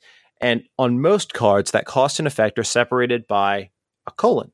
So if you see something that has a colon and it's not a mana ability, uh, that's almost certainly an activated. It is an activated ability. Um, now there are some activated abilities that don't have colons, such as the equip cost on on equipments, but by and large, most of them are going to have that.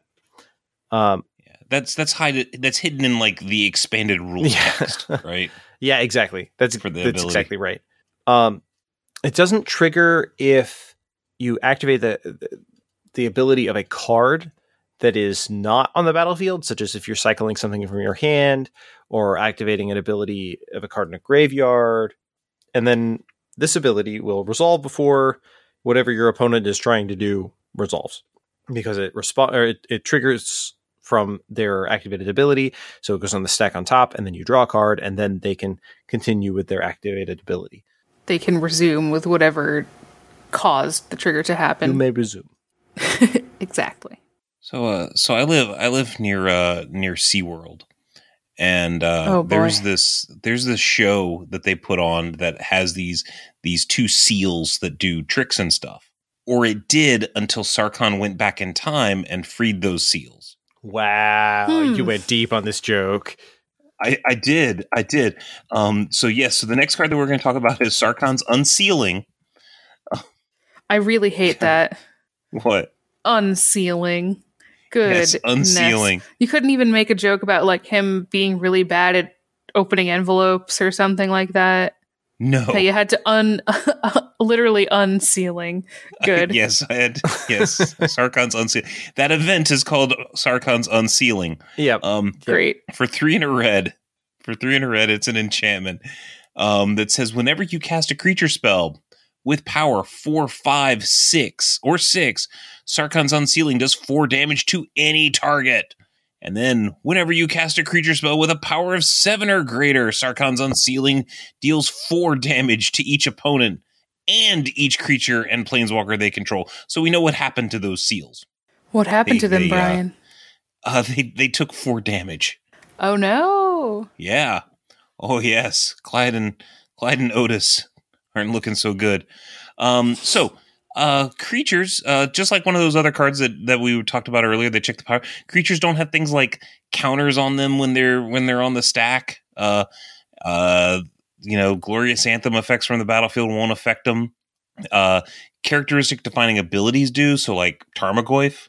You know, if you cast a Tarmogoyf, uh you would actually be able to it's got a star in it you actually look at its power and toughness but then there's other other cards that they've printed recently that are like zero zero that say it gets plus one plus one for each artifact that's not a characteristic defining ability that doesn't count This card really likes. This card really likes uh, a Death Shadow.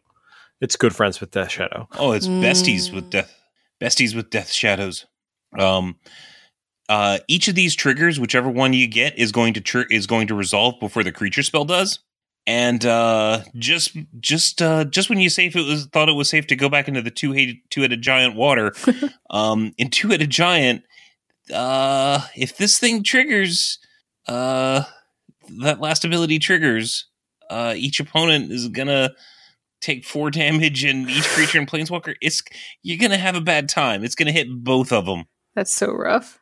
Uh, It it, is. it it hits both of them. Both players take four, yes and all of their stuff takes four. To be clear, Yes. their creatures and planeswalkers do not take eight. right Just the just the players. yes the players are gonna take four each but the team total loss is gonna be woof brutal Many. While we're telling Sarkhan stories, I do need to share that uh, there is a new NPC that just got put into RuneScape named Sarkin the Ser- the Serpent Speaker, and his examine text when you click on him says often speaks to serpents, not dragons. He's very adamant that there's a difference. So oh it's a good, good uh, magic reference in RuneScape that I was very excited to see. That's awesome. nice All right, is there anything we wanted to say else we wanted to say about the unsealing? No, but but that story reminds me of a Hearthstone card called this quick story Flamewaker, uh, who has flavor text. If you look in the game, uh, that because people constantly call the card Flame Walker. I did that for like Uh, I played that card and I did that. Uh, its flavor text says he is he is Flame Waker, not Flame Walker. That would be crazy. I I I don't think I knew that that was the name of the card until you pointed it out to me. I'm pretty sure you're the reason I found out that that card was not called Flame Walker. um, There was wasn't a, uh there was there was a card in uh oh, I'm trying to remember what it was. It was one of the Lorwyn blocks. It was something prefect. Uh do you remember what it was? Imperious, it was the Im- Imperious Perfect. Imperious Perfect. Curious, perfect. Yeah, is it is it perfect or prefect? It is perfect. It's perfect. Because I read prefect for a long time because Harry Potter, right? Well, Yep. no, it's prefect makes sense, and it's based off of prefect, but it's it's called perfect because in their society, the highest the highest ranking individuals are also the ones that are the most flawless hmm physically, like the most beautiful. All right. That's So it's a play on pretty words, skilled. Yeah, I also was confused by the name of that card for a long time. It's pretty skilled, huh? Yeah. Would you say somebody who who works for like Pixar is a skilled animator? Uh, I would say someone that works for for Pixar. Well, yeah, is a skilled Yeah, animator. literally anyone, everyone at, at, at Pixar is an animator. Just Yeah, like yeah, yeah, all of everybody, them. everybody in the Air Force flies planes. Like that's the you know the the uh, Absolutely. the accountants, the, the the, yeah, the janitors. they're all skilled uh, animators. All of them skilled animators. um, so next card is in fact skilled animator who could choose to work for Pixar if they so choose. It's a That's true. t- uh, two in blue, a one three human artificer.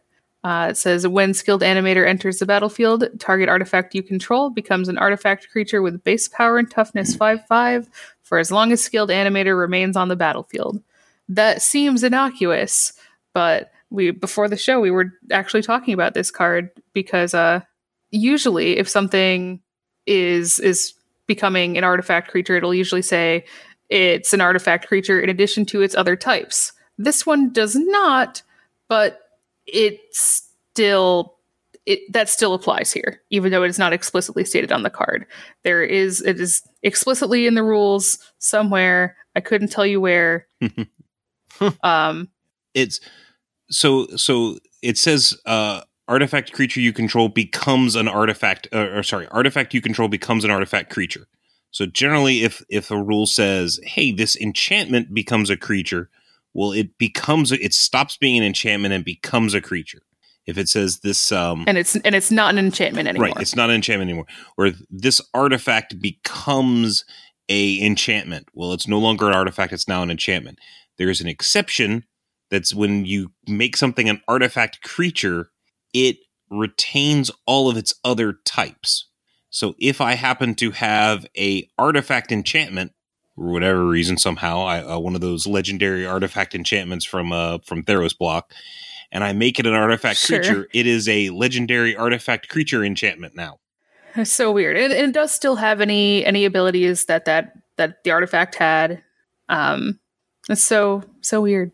Um, Yep. It, it makes sense, but it it it def- usually it spells out it's in in addition to its other types. In this case, it does not, even though that is still true. Um, if the art it was the artifact that you're targeting was already a creature, um, its power and toughness are going to be overwritten by this thing, making it a f- base power and toughness five five. Um, if it uh, if that object has already been on the battlefield uh, and would not be summoning sick, you can atta- you might be able to attack with it. You, if you have not already attacked this turn, um, because it is still the same object. It's not it's not creating a new object. It is still the same permanent. I thought we we did spend some time talking about that card before the show because it does Mhm. not explicitly say. Yeah, it's it's one of those things where where people don't realize that's the case. Most of the more recent effects that make an artifact into an artifact creature also say that it retains their types, right? Right. But uh but this one does not, so we thought we'd bring it up. Yeah. Um let's go ahead and move on to our next card. Uh, our next card is one called Sun Cleanser, which is another card that appears to be from Ixalan. And also makes me Uh, think about World of Warcraft. This is a 1 4 creature for one and a white. When it enters the battlefield, you choose one. Uh, the two options are first, remove all counters from target creature. It can't have counters put on it for as long as Sun Cleanser remains on the battlefield. And two, target opponent loses all counters. That player can't get counters for as long as Sun Cleanser remains on the battlefield. These are the longest modes ever. They're very long. Confirmed the longest modes of all time. Uh, just to say, stuff doesn't get counters. All right. Right. And you Uh, can you can choose which of these things can't get counters. Right, exactly. Uh, and I just realized again with the art that this is like the magic equivalent of Iron Man, right? Like they've got the like repulsor blaster hand thing going on. oh Um, my gosh. Yes. Uh, I it may not be may not have sick power armor robot suit powers, but you do have a cool hand beam for some reason. uh, so stuff can't have counters. So that comes with a uh, some weirdness in the rules text. If a, if the cost of an ability or uh, a spell requires you to put counters on a creature or a player, and that creature or player is currently affected by Sun Cleanser, you can't pay that cost. It's not like you pay the cost and then nothing happens. You just can't pay the cost. Uh, if a resolving spell or ability says that a player can give counters to that creature or player, you can't choose to do so. So it's just not a valid option. It's not a thing you can do. And uh, now, if a replacement effect allows a player to modify or replace an event by putting counters on a creature or player affected by Sun Cleanser, uh, you may apply the replacement effect, but they won't get any counters. Now, if the original event is entirely replaced, such as with uh, Soul Scar Mage's ability, uh, the the original event won't even happen. So that's it's not even not even a thing. Fancy, fancy. Yeah, this the what this is the uh the anti-energy card. Uh, yeah, well, it's anti-energy. Uh, it's a few other things like so. While it's it is anti-energy, I I think this might see some niche sideboard play in modern because you can choose yourself. Oh no, you can't. Never mind. Target opponent. Crap. I thought you could make Yeah. you could like remove infect counters from yourself. Aw. Um, you cannot do this thing that I just said you could do. Can't do it. Um, Dang. yeah, No sideboard. You heard it here first. No sideboard play in modern. yeah. You could s- still I have never, sideboard I play never modern. encouraged modern players to sideboard this card. It never happened. Uh, all right. Now that we've discussed Magic Iron Man, what else do we have to discuss? Oh, a significantly less elegant card. Uh, yeah. Uh, so this is um. So in the '80s, there was this movie called uh, Chud. Uh, C H U D stood for Cannibalistic Humanoid Underground Dwellers. Um, Great. yeah, Cool. yeah. This card is called Thud, uh, which stands for uh something humanoid underground dwellers. Um, it is a for a single red. It is a sorcery that says, as an additional cost, uh, to cast this spell, sacrifice a creature. That would be the creature that the chuds eat. Um, and then Thud, The chuds. yes, the chuds. Uh, Thud deals damage equal. Look, two of our listeners are going to be like, "Oh yeah, I loved that movie. That was a great movie." Um, and please uh, let them know. Uh, let let Jess and, and Brogan know on Twitter so that they they uh, continue to humor me making these jokes if they know that you know listeners enjoy these.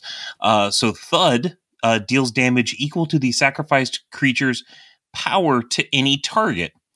Uh, so this is a a modified uh, fling.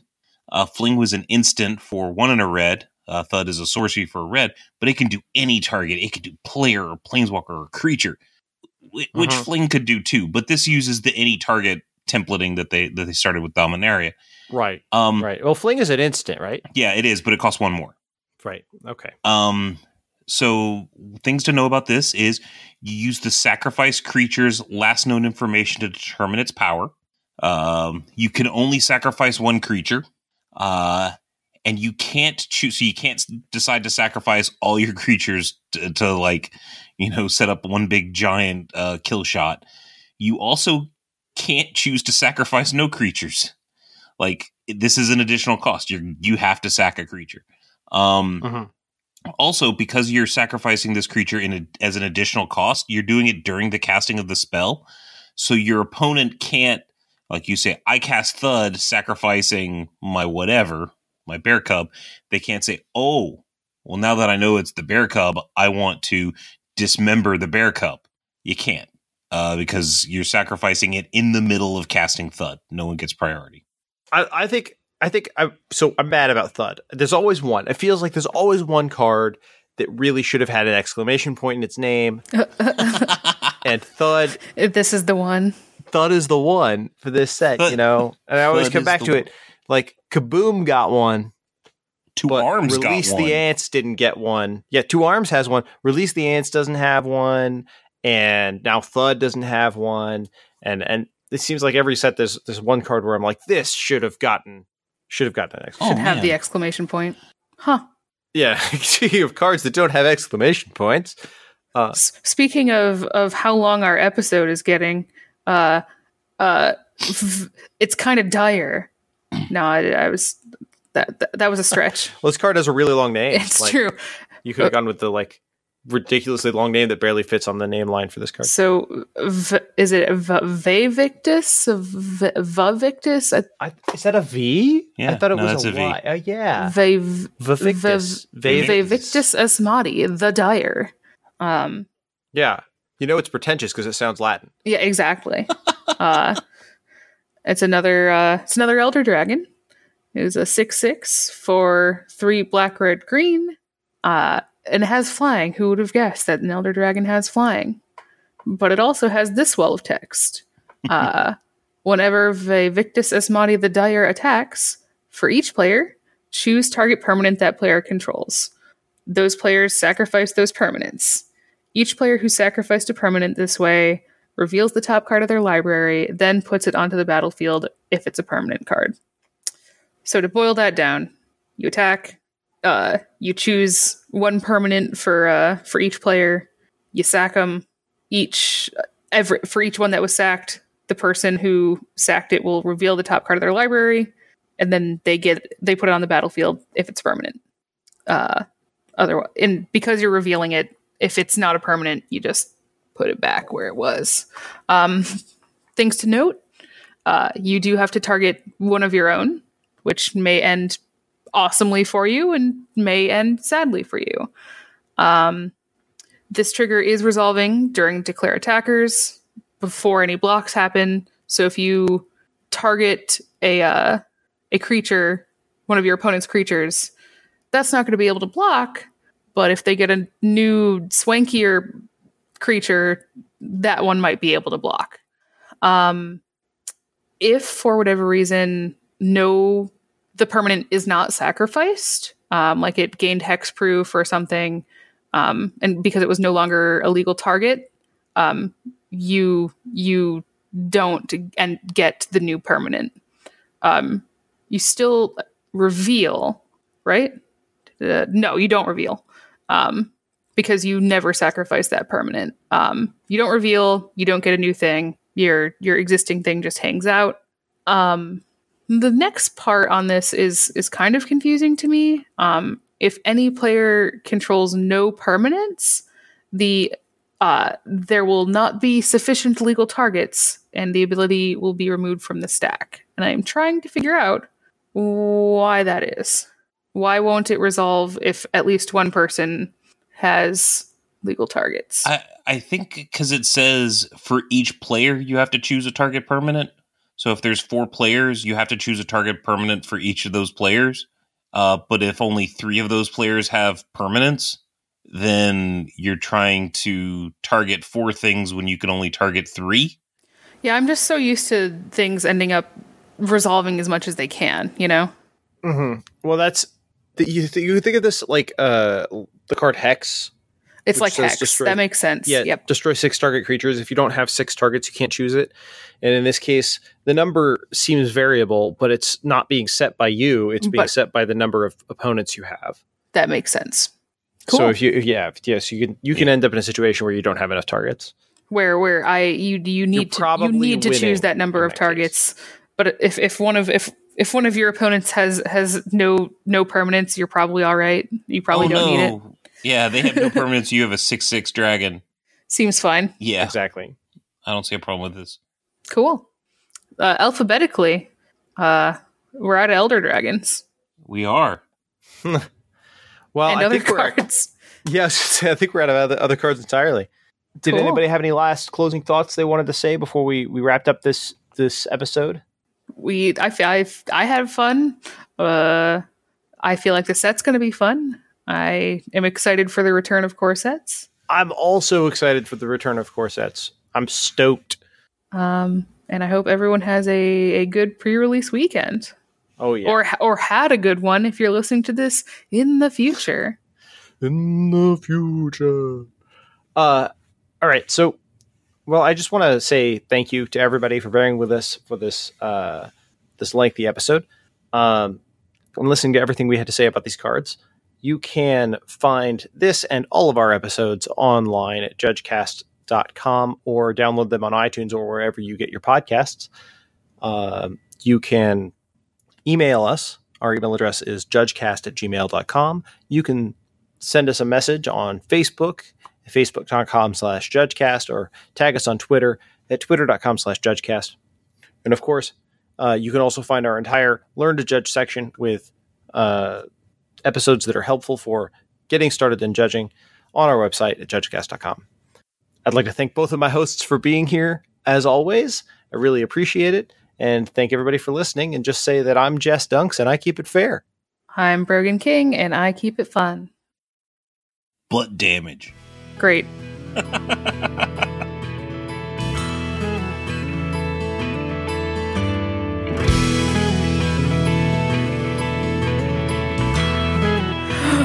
Not even an I. I'm Bryan Prillaman. Not and I even keep a it. Bryan Prillaman. Just well, I mean, how's that work? Just a All butt right, damage. butt All right, damage. so I've been meaning for a long time to make a a like oh, Just supercut of all the things you say at the end of episodes. Oh my and god. that makes me want to do it significantly more. Just immediately. I need this Butt right damage. now. Butt damage. I mean, So- there are there are there are like there's what 160 of them at Yeah, least. something like that. Yeah.